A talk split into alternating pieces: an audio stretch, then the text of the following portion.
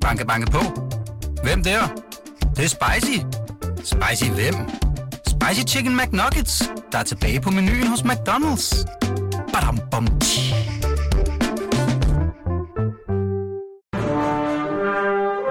Du lytter til Radio 24 Den originale taleradio. Velkommen til Huxi og det gode gamle folketing med Huxi Bak. Rigtig hjertelig velkommen, også her fra formandstolen i det gode gamle folketing, hvor jeg vanen tro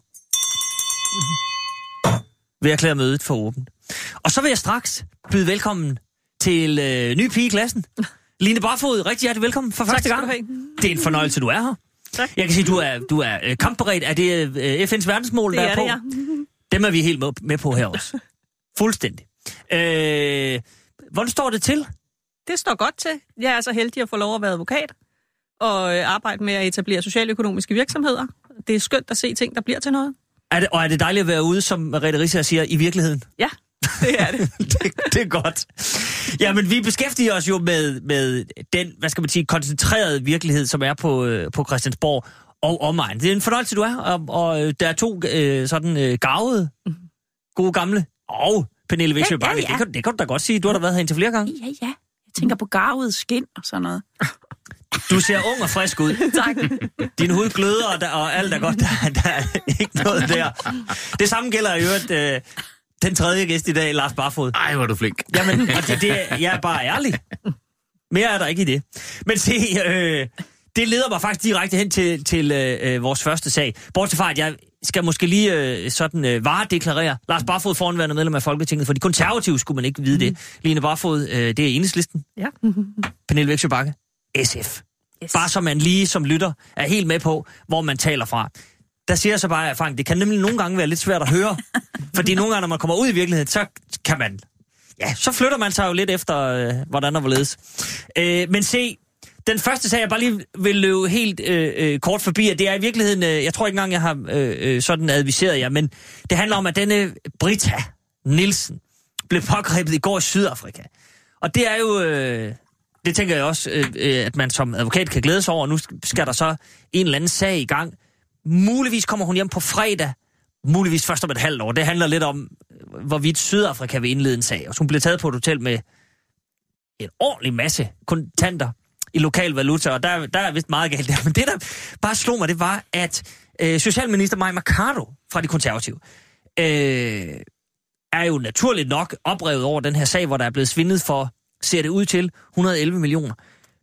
Men så var hun ude i BT, og så sagde hun, øh, jeg drømte faktisk om Brita den anden dag.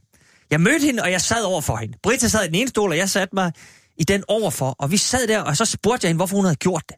Det ville jeg gerne have svar på. Hvorfor havde hun taget pengene? Men hun svarede ikke. Hun sad bare helt stille, uden at sige et ord. Hver eneste dag har jeg håbet på, og nu, altså hun, det er et langt citat, undskyld, men hver eneste dag har jeg håbet på, at man vil finde frem til hende, og jeg er simpelthen så lettet over, at det nu er sket. Jeg synes, det er vigtigt, at hun nu forhåbentlig ret hurtigt kan blive udleveret til Danmark og stå til regnskab for det, øh, som meget tyder på, hun har gjort, nemlig at øh, bestjæle de mest udsatte i vores samfund. Hun må være et af de mest kyniske og beregnende mennesker. Jeg forstår ikke, at mennesker, der tager de penge fra de allermest udsete, kan se sig selv i øjnene og retfærdiggøre dette over for sig selv. Man skal have en karakterbrist for at være en sød og rolig person og kollega udadtil, og så samtidig trække 111 millioner ud til sig selv. Altså hun er simpelthen, så op, hun er simpelthen drømt om hende om natten. Det har været voldsomt for mig, Mercado. Men det jeg lige tænker, det er, Lars Barfod, nu spørger jeg dig som den konservative og mand med ministererfaring her. Altså, som minister skal man lige, du har jo også været justitsminister, skal man måske lige træde varsomt i forhold til sådan at stort set dømme og karakter myrde, inden Brita er kommet hjem. Ja, altså, det er sådan set øh, enig i, at jeg tror, som minister skal man måske prøve at holde sig til at øh, indvige folk i sine politiske drømme, øh, mens øh, man, man måske skal holde det, man øh, sådan har om natten, når man sover for sig selv. Øh, Det er i hvert fald en stor pose åben for os, tænker jeg. Og, og, og øh, jeg, jeg tror også, at øh, det ville være klogt at øh, lade domstolene håndtere selve bedømmelsen. Ja. Og øh, så bare konstatere, at man er glad for, at hun er øh, under lås og slå, og nu øh, kan få en, øh, en, en, en behandling ved domstolen. Ja. Line Barfod som advokat, er, er du enig i det? Jeg er meget enig. Altså, det er jo helt grundlæggende, at man må ikke udtale sig om, om folks skyld, før at de er blevet dømt ved Mm. domstolene. Sådan er det i et retssamfund. Altså, det, der så kan undre mig lidt, det er, at øh, hvis man skulle være lidt polemisk, at man jo samtidig er med til selv at sidde og tage penge fra dem, der har allermindst, for at give penge til satspuljen. Ja, det ved jeg, I synes i enhedslisten. I er jo de eneste, der ikke er med i den der satspulje. Ja, Der er også andre partier, der også synes, det er forkert, at man tager penge. Jo, jo, men som trods alt er, som. Ja. synes, det er forkert, men gør det alligevel. Ja, I er de eneste, der synes, det er forkert, og ikke er med. helt rigtigt. Okay. Men Pernille, det, ja, det der bare slog mig, det var, at man kan jo godt et eller andet sted også forstå Maja Mercado. Altså, det er jo en, en vild sag. Og man kan vel godt forstå sådan det menneskelige i, at hun simpelthen er så glad for, at Britta er blevet fanget, og at hun er rasende over det her, at hun synes... Og, men, men er det svært som politiker at, at gå på den der dydens smalle sti og ikke sige noget, før nogen er dømt? Altså, det er jo også nogle gange med, med, med med bandemedlemmer og alt muligt mærkeligt. Man kan jo være fristet til at sige, de dumme og sådan noget. Jamen, det, det er altså... Altså, det der er udfordringen, øh, når... Øh, altså, der er to udfordringer. Det er, at det er som om sproget hører op. Vi bliver så farvet hele tiden, at vi bliver dobbeltfarvet. Nu er jeg tre gange så farvet, nu er jeg 100 gange så farvet. Så, så begynder man at fortælle om sine drømme i stedet for, for, for ligesom at skifte spor. Altså, det er som om sproget det hører op, når, når det bliver mere og mere fantastisk, det vi oplever, eller mere og mere altså, ubegribeligt, det vi oplever. Men det nemmeste i verden, det er at pege fingre af andre. Og det, øh, og det er så det, Maja Mercado vælger at gøre øh, med at fortælle om sin drøm her, og, og hvor forfarveligt det er, hvad Britta øh, måske har gjort. Britta Nielsen hedder hun ikke også? Det er korrekt. Men altså, hvis jeg var minister, så ville jeg nok skynde mig at vende det indad og sige, jeg skal sørge for, nu er det sket på mange forskellige ministres vagter, over 16 år ja, ja, eller sådan ja, ja, noget. det er korrekt. Ja, i hvert fald men 16 jeg år. skal men da i hvert fald gøre mit til i den øh, tid, jeg sidder på ansvaret, og, og, og gøre alt, hvad der står i min magt for, at det her ikke kan finde sted. For det der med at skynde sig og, uh, se derovre går en forbryder. Øh, lad os lige se, hvad det er, der er galt i vores egne systemer. Og, og i alle de her sager, vi diskuterer i de her dage, uanset om det er Danske Bank, eller om det er skatte, øh, unddragelsesskandale, eller det er den her skandale. Jeg ved heller ikke, hvorfor det lige skal falde inden for samme måned. Så er der sådan pege fingre, og det er altid det nemmeste i verden. Det er at pege fingre. Også øh, selvom det åbenlyst, der er nogen, der har gjort noget galt. Men lige gribe i egen barm og se, hvad, hvor, er, hvor er det? Jeg starter lige med mig selv. Hvis man altid startede med sig selv, så ville verden være et meget bedre sted. Så man skal også som minister slå op i drømmetyderbogen og lige se, om man har haft mareridt om sagsbehandlinger, Ja, måske. systemer og sådan IT. Ja. ja. Men det er, fordi sproget rækker ikke mere. Når man er blevet... Nu er jeg tusind gange så farvet, som jeg var i sidste måned. Så er det som om, så, så kan folk heller ikke høre det mere, så man er nødt til at finde på noget andet at fortælle. Ja, ja. Jeg kan godt høre det. Ja. Lars Barfod. Jeg vil bare sige til Line, jeg synes, din uh, sammenligning halter lidt. Altså, her taler vi om uh, en uh, medarbejder, uh, som i hvert fald er beskyldt for at have taget penge ud af systemet og brugt dem til sig selv, til rideheste og jeg ved ikke hvad. Uh, det kan man ikke sammenligne med den omfordeling, som satspuljen er, hvor man siger, at der er nogen, som ikke får helt den stigning, de skulle have haft i deres ydelser. Til gengæld bruger vi den på nogle andre, som trænger. Det er jo en omfordeling. Man kan altså ikke sammenligne de to ting. Fuld respekt for, at man kan diskutere rimeligheden af satspuljen. Men at sige, sætte lighedstegn mellem de to ting, det synes jeg dog ikke, man kan. Jeg sætter ikke lighedstegn. Jeg siger, at der, hvor man starter med at tage pengene fra de udsatte, det er der, hvor man tager de penge, de ellers skulle have haft. Alle dem, der er på førtidspension og folkepension og kontanthjælp og integrationsydelse og hvad alle de mange forskellige ydelser hedder i dag, de får mindre end det, de skulle have, hvis de skulle kunne blive ved med at købe det samme antal madvarer og alt muligt andet. Og det er et politisk flertal, der gør det år efter år. Så er jeg fuldstændig enig i, at det at begynde at stjæle penge til sig selv, hvad enten hun nu er skyldig, eller det er nogle andre, eller hvordan sagen hænger sammen. Det er noget helt andet, end at sidde og lave en lovgivning om at gøre noget. Men der, hvor man tager pengene fra de udsatte i første omgang, de penge, de skulle have haft til at købe mad for, det er der, hvor et folketingsflertal går ind og siger, at vi tager pengene.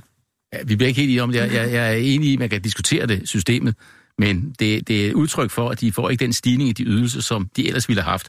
Men det er jo ikke sådan, at de havde forventet at få pengene. Nu får de den bare ikke alligevel. Det er jo en ordning, der har været gældende i årtier, øh, og derfor så øh, er det jo noget helt andet, og det er jo ikke sådan, at de bare bliver taget, og så er der nogen, der har, har fest for dem. Øh, ja, det ved jeg ikke, hvad de har, men det er jo i hvert fald andre udsatte grupper, som har gavn af de penge, der så ligger i satspuljen, som jo bliver fyldt op af de midler, som man tager fra den stigning, der ellers ville have været. Men jeg er helt enig i, at man kan diskutere det rimeligt i det. Det er bare den der sammenligning, jeg lige vil anholde, trods alt. Okay. For det, for, ja, og, og det er ikke, fordi vi skal åbne den, men man kan vel godt anholde, og det tror jeg også, at det enhedslisten er, er, er inde på gentagende gange, at hvis, som du siger, man skal, der bliver ikke holdt fest for de penge, man hjælper nogle udsatte grupper, men ved at tage fra en udsat gruppe til en anden udsat gruppe, til ligesom at sige, så er det det, der kan man argumentere for, måske der var der andre, der kunne stå for. Jamen, det, jamen, det er Og fuldstændig det er enig i. diskussionen. Det er fuldstændig enig i. Okay. Det kan man sagtens diskutere.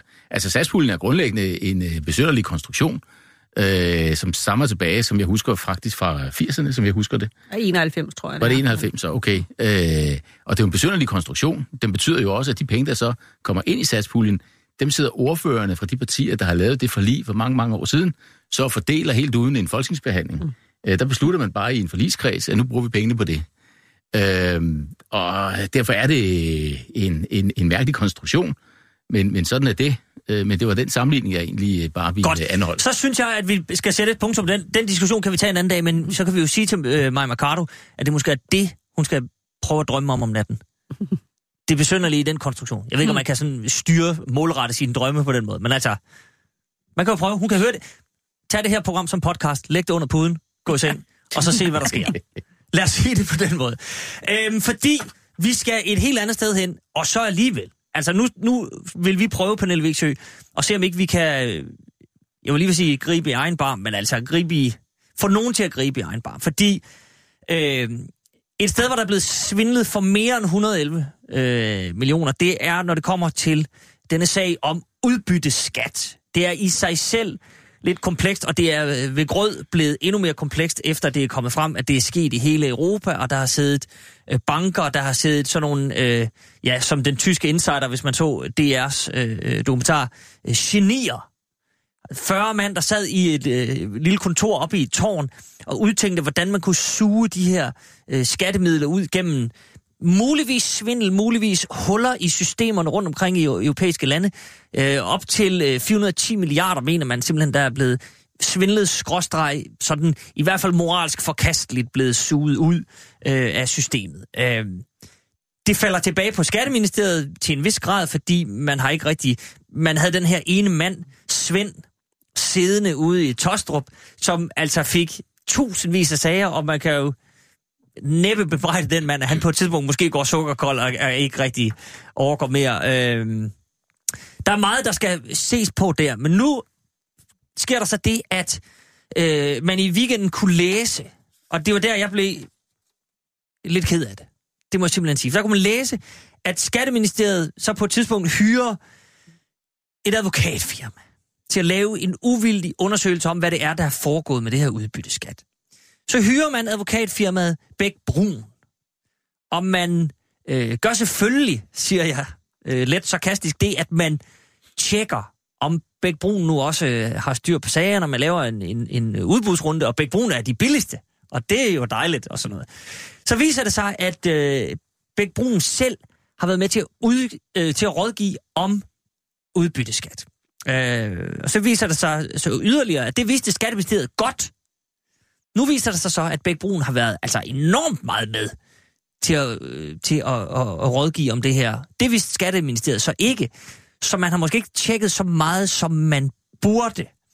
Øh, skal vi lige starte med det? Hvor meget, Pernille Vigsø, tror du sådan, eller bør man tjekke et advokatfirma, før man sætter dem til at lave en uvildig undersøgelse? Altså hvis de, hvis de siger, jamen vi har også været med til at rådgive om sådan noget øh, udbytteskat.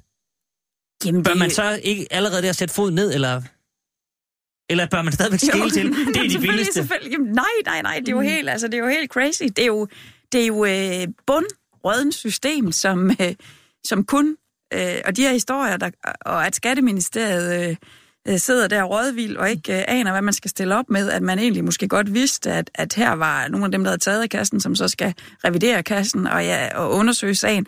Jamen, det er jo grotesk ud over alle grænser. Der, nu rækker mit sprog nærmest heller ikke mere. Men det er fordi, jeg synes sådan set, hvis jeg skal være helt ærlig, at, at, øh, at Carsten Lauritsen har været en god skatteminister, har også fået den, været den, der får lov til at sidde allerlængst inden for de sidste 15 år. Ikke?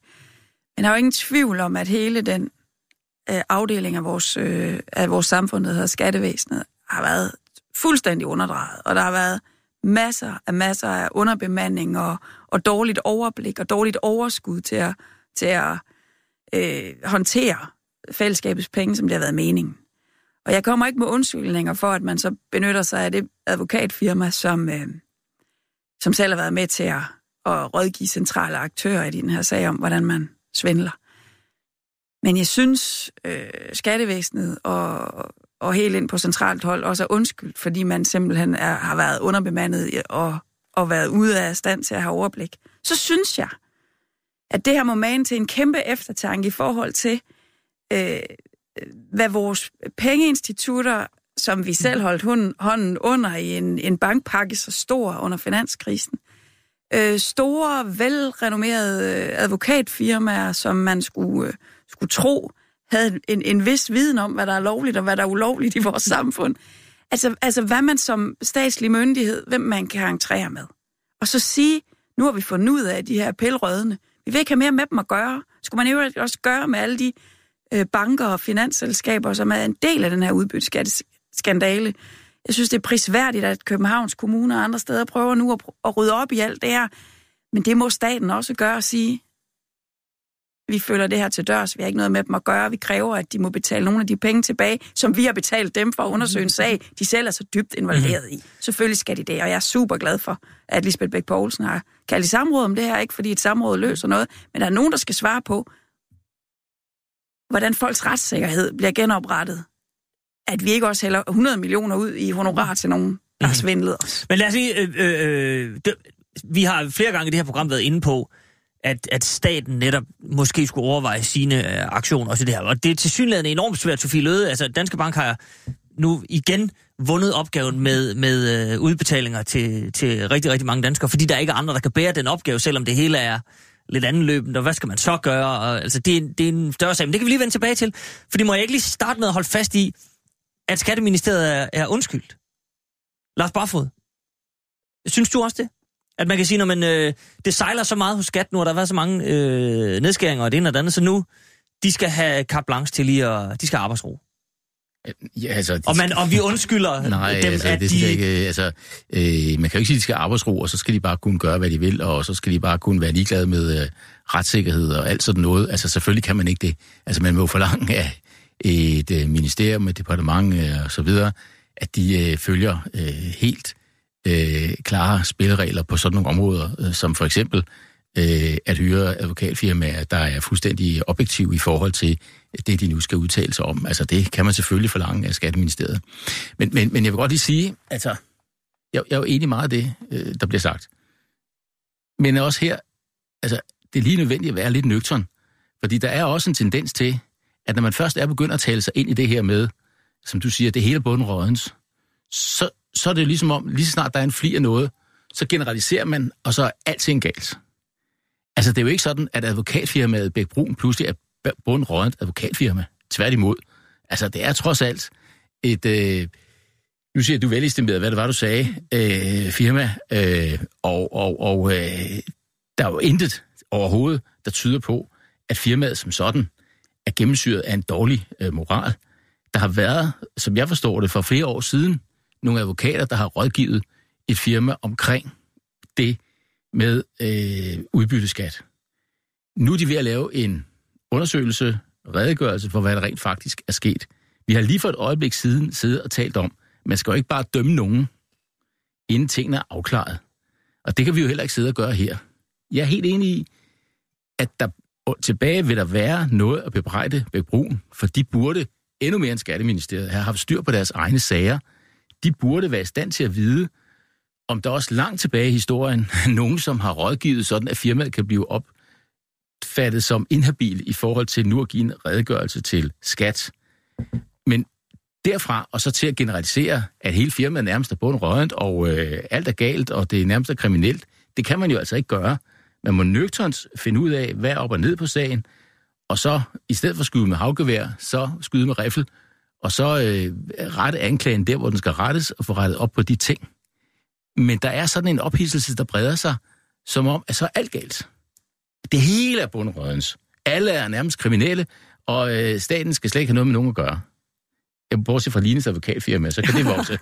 Men øh, altså, Jamen- man skal lige passe på, synes jeg. Jamen, jamen, det skal man jo netop, Og- og- og- fordi at, at, øh, at hvis vi, hvis vi kun isolerede Socialstyrelsens problem med satspuljen til Britta Nielsen og sagde, alt andet bare kører garanteret uh, PG uh, Kina Swell omkring satspuljen, det må vi gå ud fra.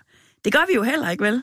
Vi forlanger jo også, at Socialstyrelsen går ind der og ser, hov, er der et eller andet i vores systemer her, der skal rettes op på. Og, og det må det advokatfirma også gøre. Det, der er så interessant, er, at de har ingen, de har ingen plan om at, at være bare det mindste smule åben om, hvad det er, der er foregået. De vil ikke udtale sig til pressen. De vil ikke udtale sig til nogen som helst om, øh, hvad det er for, øh, for noget, der er sket i 14. Og, og, og, og det, det synes jeg, der er ærgerligt. Altså, Fordi man må jo antage, at hvis de, øh, øh, hvis de gerne vil renses, så kunne, de også, så kunne man også forlange en lille smule, bare et minimum af åbenhed om, hvad det er, der er foregået. Ikke? Det må man bestemt forvente. Øh, nu har jeg altså set deres direktør udtale sig. Jeg kan ikke huske, hvilken udsendelse det var. Der var et langt interview med deres direktør. Øh, de er ved at lave en redegørelse nu. Når de har fået lavet den, så går jeg ud fra, at den åbenhed, den kommer. For det skal der selvfølgelig være. Det må man selvfølgelig kunne regne med. Også at man stiller dem til regnskab for de forseelser, de måtte have begået. Jeg maner bare til lidt besindighed, så vi ikke hisser os op øh, over ting helt så meget, øh, før vi præcis ved, hvad det egentlig er, der er gået galt, og så lidt nøgternt for håndteret det. Og så må de jo rydde op i deres egen øh, virksomhed, og hvis de ikke er i stand til at vide, hvilke advokater, der har med hvilke kunder at gøre hvornår, så må de jo sørge for at få sådan nogle ting på plads, for eksempel. Jeg synes du ikke, det er ærgerligt, hvis... Øh, er det ikke omkring 100 millioner, de har fået i honorar? Det er den, øh, det er øh, den ballpark, som man siger. Øh, jo. For, for at skulle rydde op i noget, de selv har været med til at lave. Altså, det virker Om det er jo den del af det, der, der kan virke besynderligt. Nu, siger, nu nævner det er jeg bare jo, lige... Den ser jo heller ikke afsluttet. Altså, det er jo så noget af det, der kommer til at ske. Det er jo, om de så må betale de penge tilbage. Og altså, jeg sidder ikke her for at være, lave defensorat for Bæk Brun eller nogen som helst andre. Øh, for jeg er enig i, at der helt sikkert vil være en masse at kritisere. Jeg prøver bare at sige, at der er nogle nuancer, og vi må lige... Men lidt til besindighed, som sagt. Så vil jeg, øh, øh, jeg kan bare lige nævne, at øh, administrerende direktør i Bæk Brun, Christian Eivind Andersen, han øh, udtaler til politikken, at omfanget af rådgivningen også var udkendt for ham. Det er jo i sig selv lidt mærkeligt. Altså, at det kommer simpelthen bag på ham, mm. som administrerende direktør, at de har været med til så meget. Det er vel et problem. Ja. Øh, og så, det er rigtigt, så skal vi selvfølgelig besindigt vente på, at man laver en, en uh, undersøgelse, men kunne man så ikke argumentere for, helt besindigt og roligt, at man fra statens side, øh, når det nu er så alvorligt, og der har været så mange sager, at man så siger, nu synes vi, at vi er færdige med interne undersøgelser. Vi synes, at det virker besynderligt, at Bæk Brun skal undersøge øh, mistænkelige forhold i Bæk Brun. Vi synes, det er mærkeligt, at Danske Bank skal undersøge øh, mistænkelige forhold i Danske Bank. Derfor øh, pålægger vi jer at blive undersøgt. Vi har en uvildig øh, undersøgelsesenhed, som gør det. Så slipper I for det. Det skal I slet ikke tænke på. Den klarer vi. Så er der, så er den jo uvildig i ordets egentlige forstand, og ikke nu laver jeg citationstegn her foran mikrofonen, det kan måske være svært at høre, men øh, uvildig på den der lidt interne måde. Altså, ville det være muligt Line, bare for, for, for staten at sige, vi, vi er nødt til at gøre sådan her? Det er simpelthen os, der bestemmer i sidste ende, og det er vores penge, det handler om det her.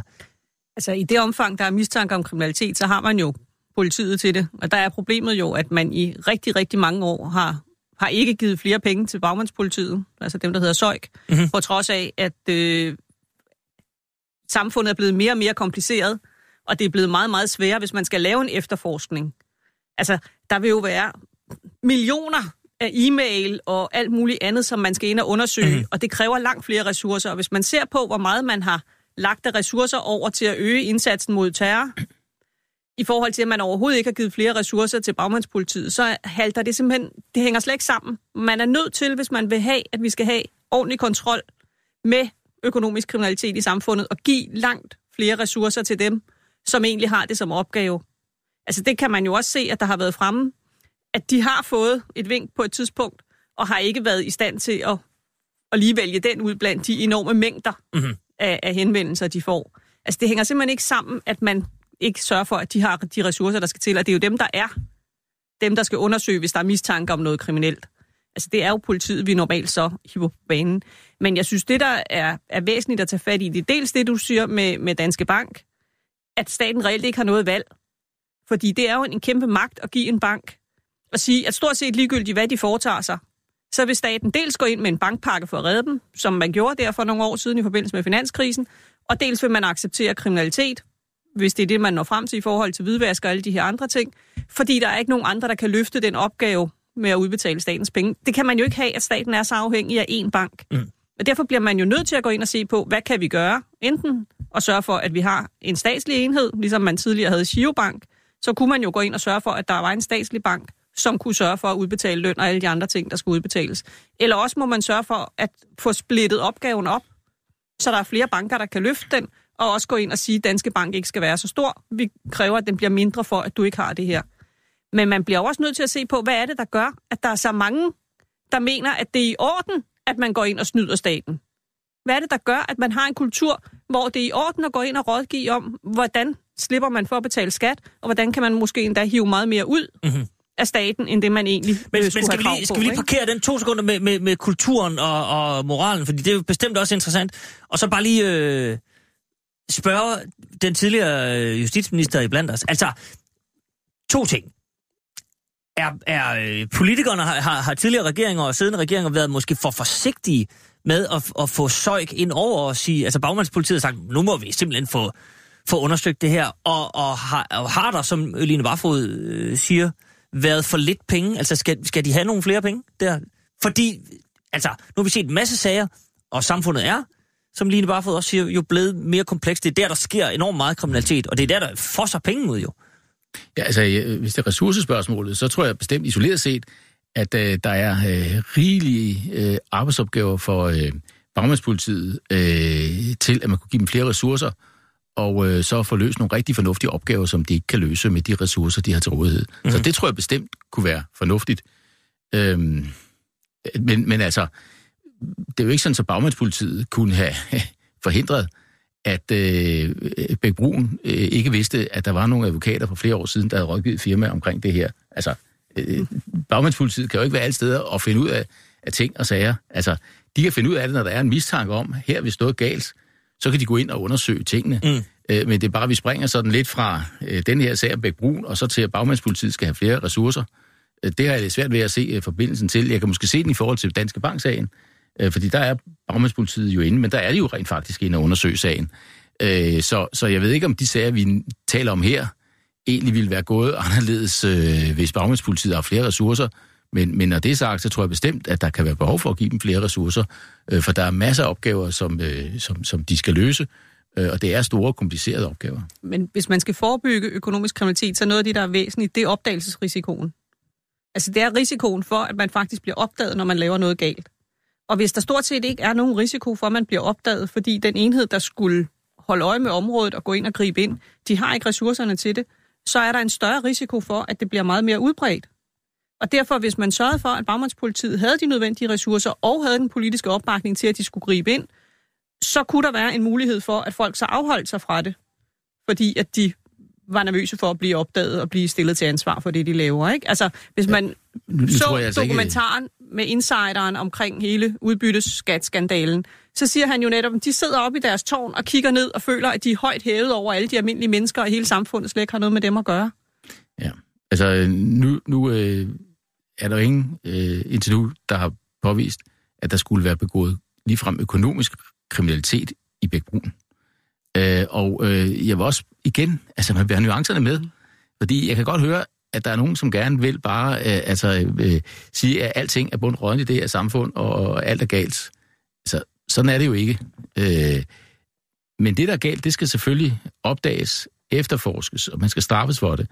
Men, men det er jo ikke sådan så, øh, at det er øh, kriminelt. For eksempel at rådgive øh, nogen om, hvordan skattelovgivningen er.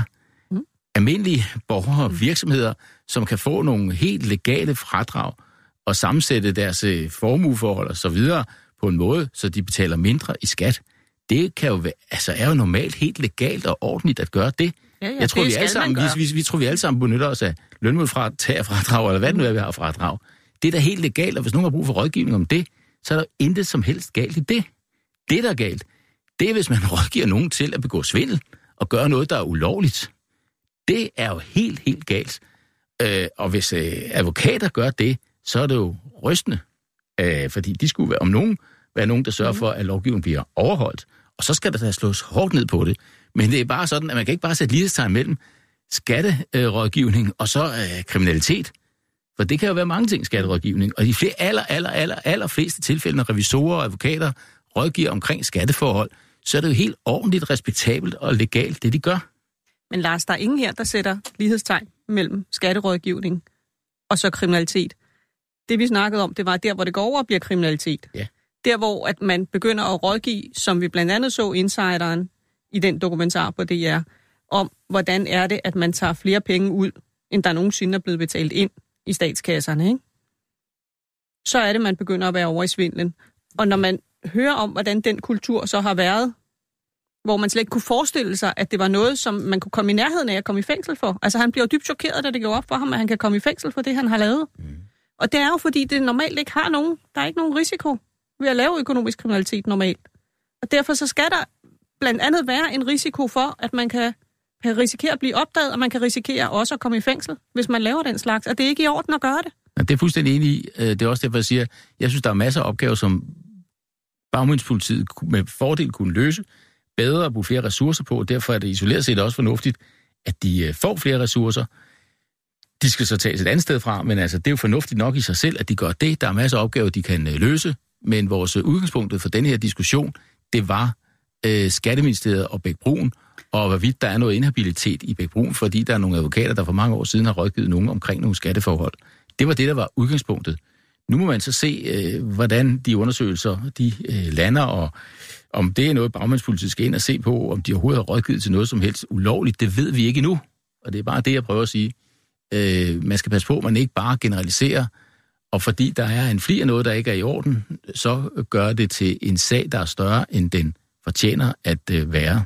Men, men vi er enige om, at bagmandspolitiet godt kan bruge nogle flere ressourcer. Så langt, så Og godt. skat.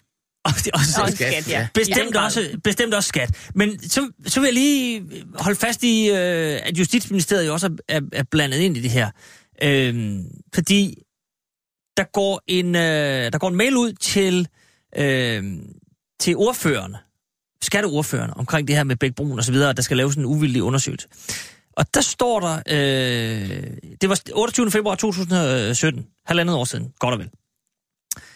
Og det handler om det her med, med Bæk Brun, der, der fedtede lidt ind. Så øh, skriver det om, Justitsministeriet er opmærksom på det forhold, at der i Bæk Brun, øh, Bæk Bruns team indgår advokater, der har beskæftiget sig med rådgivning vedrørende tilbagesøgning af udbytteskat. Justitsministeriet har drøftet dette forhold med anklagemyndigheden, som har vurderet, at dette forhold ikke taler imod at udpege den pågældende advokat. Altså, handler det om, måske også om, at der sidder nogle ordfører på området, som... Øh, jeg, nu vil jeg, vil, kunne- det kunne aldrig falde mig ind at sige, at de var dogne, men måske ikke er klædt godt nok på til sådan nogle sager her. Altså, at man ikke rigtig kan overskue, altså, du godeste gud, øh, nogle advokater, der måske har rådgivet noget med, med skatterådgivning, og at Bæk Brun måske sådan siger, nå, jamen, det har vi da været inde over, og så bliver der ikke boret mere i det, og så viser det sig, at de faktisk har været, altså, har rådgivet nogle af hovedaktørerne i de her øh, kæmpe ud, øh, udbyttesvindelsager. Pernille Vigsø Bakke, altså, er noget af det her så komplekst, at en, i går så en helt almindelig skatteordfører måske ikke er klædt på til at tage stilling til det? Jamen, der er der ingen tvivl om, det er voldsomt komple- komplekst. Mm. Jeg hørte nogen sige, at øh, dem, der be- den, der bedst har forklaret det, det er i virkeligheden Kirsten Birgit Schøtzgrads Hørsholm. I, øh, Fra denne den ret, jamen, hun forklarer udmærket. Ja. Altså. Nej, men, men det, er, det, er da, det er da meget, meget komplekst. Men jeg tror nu nok, der blev stillet spørgsmål dengang, da, da, da svaret kom om, øh, i, hvilket omfang og sådan. Men det er nu lige meget. Den går jo i hvert fald igennem. Ja, ja, den går igennem. Øh, men jeg tror også, det er kommet bag på alle, at det er jo ikke bare sådan, at de har siddet og smårådgivet øh, om, øh, om udbytteskatmuligheder. Øh, det er, som, der også, som det også er kommet frem nu, øh, et meget central aktør. Mm. Øh, og det er for mange penge, og det er om sig gribende. Og det rejser måske også spørgsmålet hos folk på Christiansborg, uden jeg ved det mindste om det, om den her sag overhovedet er slut her. Er, er, er, er der andet? Er der mere? Altså ikke lige om Bæk Brun, men i det hele taget vores udbytteskatskandale øh, åbner måske for en ladeport af ængstelse blandt skatteordførende for, hvad der i øvrigt sket øh, på det her område. Ikke bare i Danmark, men i hele Europa øh, de sidste Altså, der, skatteministeren 20 har i hvert fald åbnet for, at tre af de store banker herhjemme, SEB, Nordea og Danske Bank, Ja. Også lige skal undersøges i forhold til Jamen, deres er det. rolle i rådgivning omkring det her. De havde, man havde indtil 2015 den her øh, bankordning, hvor bankerne kunne søge om udbyttet på vegne af kunder, og Ja. man skulle sikre, eller i hvert fald sandsynliggøre, at der var tale om rigtige forhold i. Ja. forhold til udbytte osv. Der, der, der er meget her, men, men Lars, i forhold til Justitsministeriet, mm. som skal tage stilling til den her sag, det var det, det, anklagemyndigheden, øh, kan det ikke godt undre en lille smule, at man siger, vi har den her sag, som er begyndt at rulle. Det er jo i 2017, vi ved godt, at nu det hele Chandier Shah og hele det her cirkus, mm. og mange milliarder, som er begyndt at rulle. Så skal Justitsministeriet have gang i en uvildig undersøgelse, man vælger Bæk Brun, men man vælger dem på baggrund af, at Bæk Brun siger, når man, ja, ja, vi har da haft et par stykker, der har været med til at, at rådgive om, om udbyttskat. Det er der mange, der har. Er det, er det svar nok? Bør man som ansvarligt ministerium og som ansvarlig anklagemyndighed stille sig tilfreds med det svar og sige, om så tager vi det for gode varer. Fint nok. I er billige. Altså, nej, jeg har undret mig meget over den udtalelse. Mm. Altså, dels så har jeg ikke helt forstået, hvorfor det er anklagemyndigheden, der skal være dommer øh, i forhold til, øh, om det nu er klogt eller rigtigt at gøre det. Så jeg ved ikke rigtig, hvorfor det anklagemyndigheden egentlig er inde over det. Ja, det kan jeg heller ikke forklare dig, men altså, det er og, det. øh, jeg forstår så heller ikke, når de nu, men det er de så. Og, og når de så er det, øh, så forstår jeg faktisk heller ikke øh, deres øh, konklusion. Øh, og jeg forstår slet ikke, at man ikke netop der øh, har tænkt, vi må lidt mere til bunds i, hvad det er, Bæk Brun har været inde over, Mm. inden vi kan sige til Skatteministeriet, det kan I bare gøre. Så, så jeg undrer mig over den udtalelse, ja. Men, men altså, er det, er det, justi- er det Søren Pape, der, der, der, der ikke har stået hårdt nok på den, eller bare har tænkt, "Pff, altså, den må Carsten Lauritsen skulle tage med? Altså, jeg, skal Jeg skal ikke blande sig noget. altså, jeg skal ikke kunne sige, hvem, hvem det er. Altså, det kan, det kan jeg ikke vurdere. Søren Pape, der er øh, justitsminister. Det kan jeg jo, fortælle, sidst- hvis det er. Ja, jo, det ved jeg er godt, men, det er. men, men, øh, men altså, ja, i sidste ende er alting jo ministerens øh, ansvar, ikke? Men, men altså, jeg undrer mig over det, men jeg kan jo ikke vide, hvordan øh, sagsgangen har været i ministeriet af anklagemyndighed. Men jeg undrer mig over det, øh, som jeg sagde før, at Mm. øh, man er nået til det, øh, til den konklusion, og det er anklagemyndigheden, der skulle være dommer i sagen, og at man ikke på grundlag af det, øh, man nåede frem til, så sagde, at vi må et spadestik dybere i forhold til, hvad Bæk Brun egentlig har været inde i, før Mm. vi kan øh, sige, at Skatteministeriet kan bruge det firma. Det kan være samtlige øh, advokatfirmaer, der har budt ind på opgaven, har kunne meddele det samme. Vi har medarbejdere, der har hjulpet med at rådgive om udbytteskat. Nå, men det tror jeg, det tror jeg sådan som jeg har Altså, kunne, kunne læse lidt op ja, på det, så har indtil 15, fordi bankerne havde den her bankordning, så var der jo enormt mange mennesker, der, der brugte advokatfirmaet, og alle havde en rådgiver i større eller mindre grad. Men sagen er vel, at hvis man ved det, alle har haft rådgiver, så ved man godt, vi kan ikke finde nogen, der er snehvide. Men, det kommer, også- det Derfor vi også an på, et- hvad det er. et spadestik Jo, Jo, men man er jo nødt til at finde ud af, hvad er det, de har rådgivet om. Nå, men det er det, Fordi men, det er jo, det skal altså, det er en, dybere jo, så. men selve det at have rådgivet om udbytteskat er jo lovligt nok. jo, jo, Altså jamen, ordningen er jo lavet, altså er jo rimelig nok, kan man sige, i sin tid, at, Ja. ja. at hvis man, man skal ikke betale skat to gange, kan man sige. Præcis. Altså, men, men der, hvor problemet opstår, det er jo, at som du siger, man ikke går et spadestik dybere, at man ikke går ind og finder ud af, har de så også rådgivet der, hvor det er gået over grænsen? Og det er svært at vide, hvad det er, de har stillet spørgsmål til fra anklagemyndigheden. Jeg er enig i, det, det er mærkeligt, det er anklagemyndigheden. Men det kommer jo forhåbentlig frem nu. Altså, så må man jo få frem, hvad er det, man har stillet af uddybende spørgsmål? Hvad er det for nogle svar, man har fået? Og har det netop været det samme fra alle advokatfirmaer, eller hvad er det, der har, har været tilfældet, siden mm. man har truffet det valg, ikke? Det er svært at forstå nu, men, men, men det bliver man jo nødt til at se, hvad var det Ja, for en ja. præmis, man sad med dengang. Altså, der mangler vi jo nogle fakta for at kunne, kunne vurdere det. Altså, og det må man jo så på på banen, altså prøve at se, hvad kan man gøre fremover, når man gerne vil have, have lavet nogle undersøgelser. Mm. Er det advokatundersøgelser, eller skal man i gang med nogle andre ting? Altså, der er jo også hele diskussionen om folketingshøringer Så og andet, man ikke? kan finde et advokatfirma, der kan håndtere sådan en undersøgelse. Jamen er det fordi, man har tænkt, at, at pågældende person, man ligesom har skåret af, som nu er blevet partner i et andet firma, hvor vedkommende nu også er væk fra, at så har Han man tænkt... Arne Ries og røg over i nu noget, der hedder huske- Akura, og er Jamen, så nu ikke lige huske blevet navnet. At så, afskediget så man bare tænkt, okay. nu, har, nu har vi lige skåret øh, øh, den rødne gren af, så er alt godt, eller hvad? Jeg ved det ikke. Altså, det er umuligt Ja, det er da i hvert fald et, et, et, et tegn på, at man måske en lille smule selvrensagelse, selverkendelse, hvis, hvis man så der vælger at sige, huha, så vil vi ikke have noget med Ries at gøre. Nej, men Det også, det, altså, sige. som du selv er inde på, men, men kan, man som, kan, kan man som virksomhed så virkelig bare sige sig fri for at have et ansvar for, hvad der er foregået? Altså, det kan man jo ikke. Nå, men det er det, så lad os bare lige igen få styr på, altså, det er jo hen over, øh, i hvert fald 3-4 ministerier, det her. Øh, bør der laves et eller andet, Line, øh, nu ser jeg på dig igen, Mm. øh, bør der laves et eller andet større apparatur, som kan håndtere de her sager. Så det ikke bliver sådan, at der bliver spillet bold med, altså ministerierne spiller den lidt frem og tilbage og siger, huh, øh, det, det skal vi ikke røre ved. Over til skat med den, eller over til Justitsministeriet med den, vi, det skal vi sørge Men med ikke. vi har jo apparatet, det er jo kommissionsundersøgelser. Altså det er jo, at man går ind, og så skal folk udtale sig, så skal de ovenikøbet også udtale sig under ansvar, hvad de jo ikke gør til en advokatundersøgelse. Advokatundersøgelser har jo den store mangel, der kan du kun kigge på papir. Mhm. Der kan du ikke snakke med folk og kræve, at de taler sandt.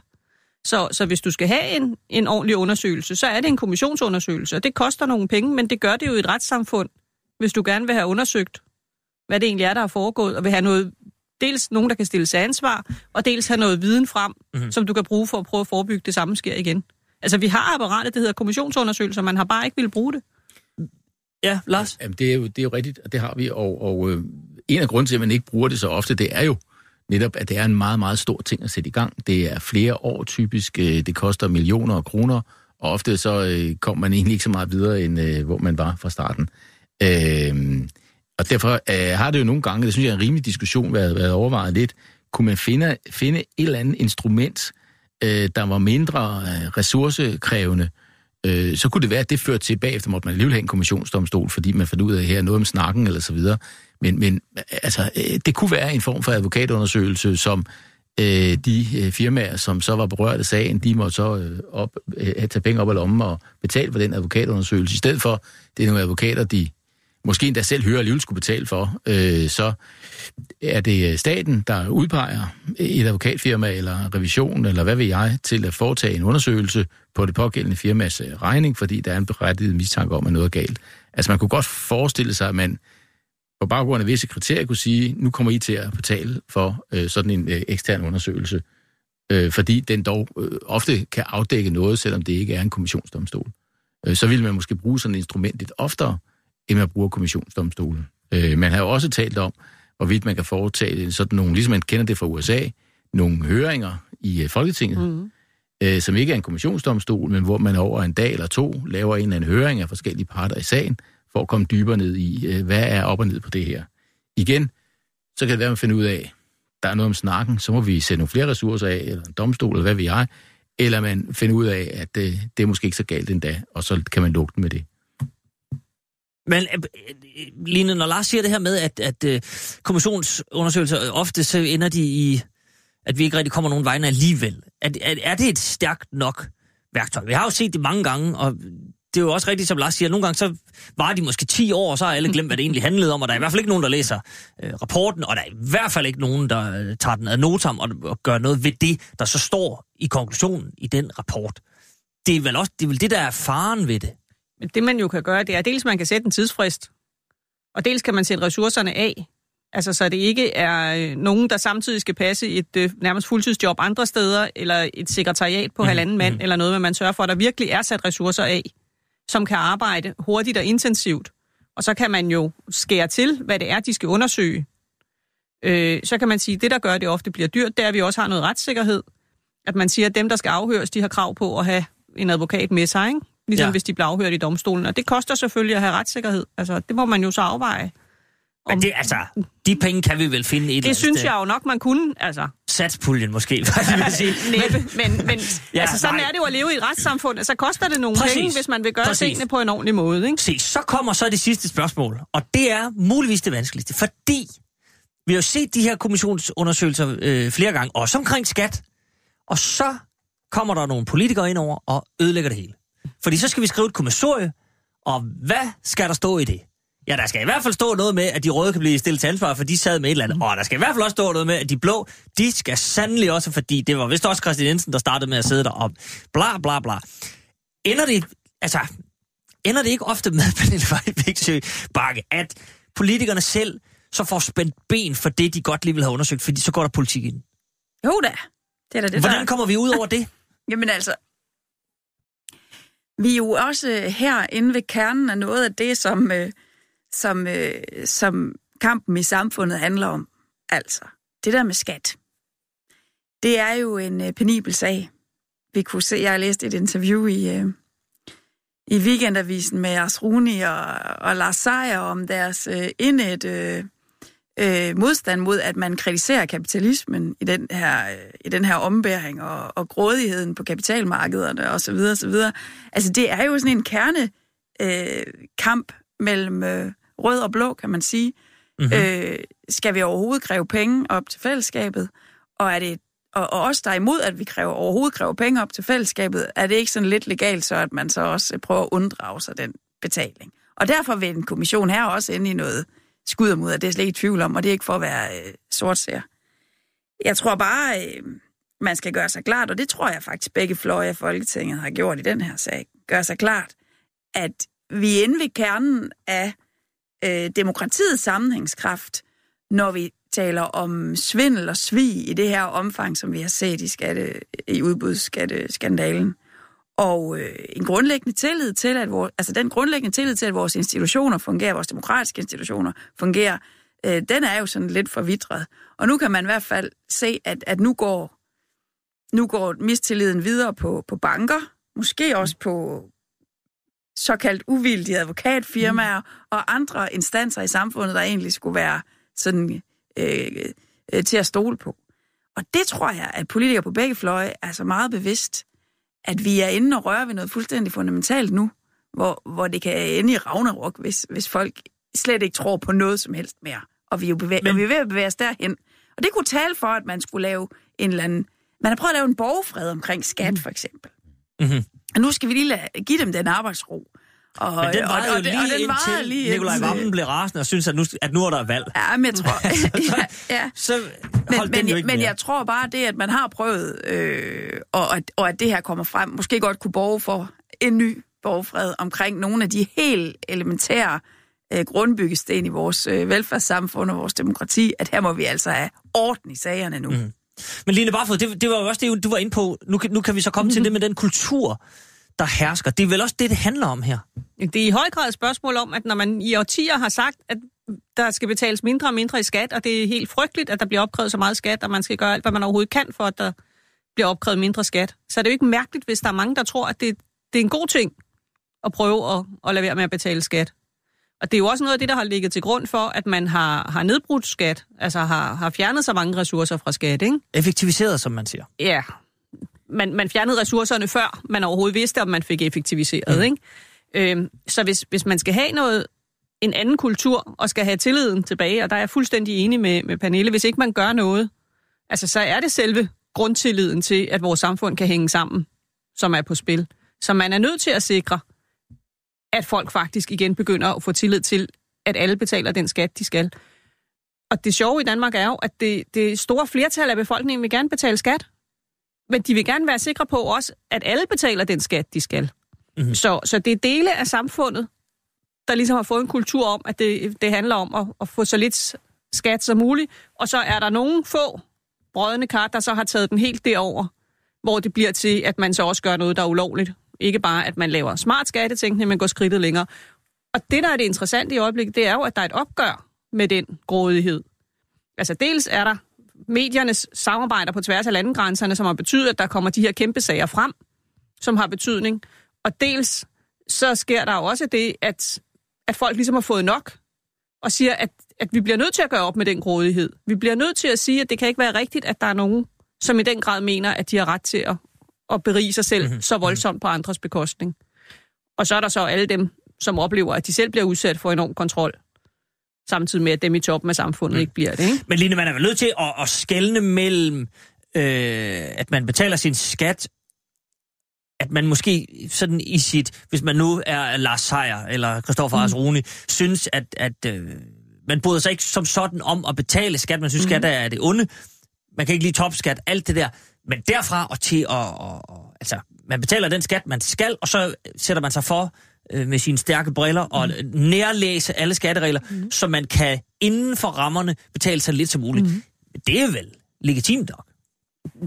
Er, det, er, det, er, den, er den kultur et problem, at man afsøger reglerne? Det, det er vel i der, der, hvor det bliver svært, det er der, hvor at man så går skridtet videre. Det er det, jeg siger, at der er nogle brødende kar, der går over på den anden side og begynder også decideret at svindle. Ikke? Mm-hmm. Og det, der er svært, det er, hvor er det grænsen går.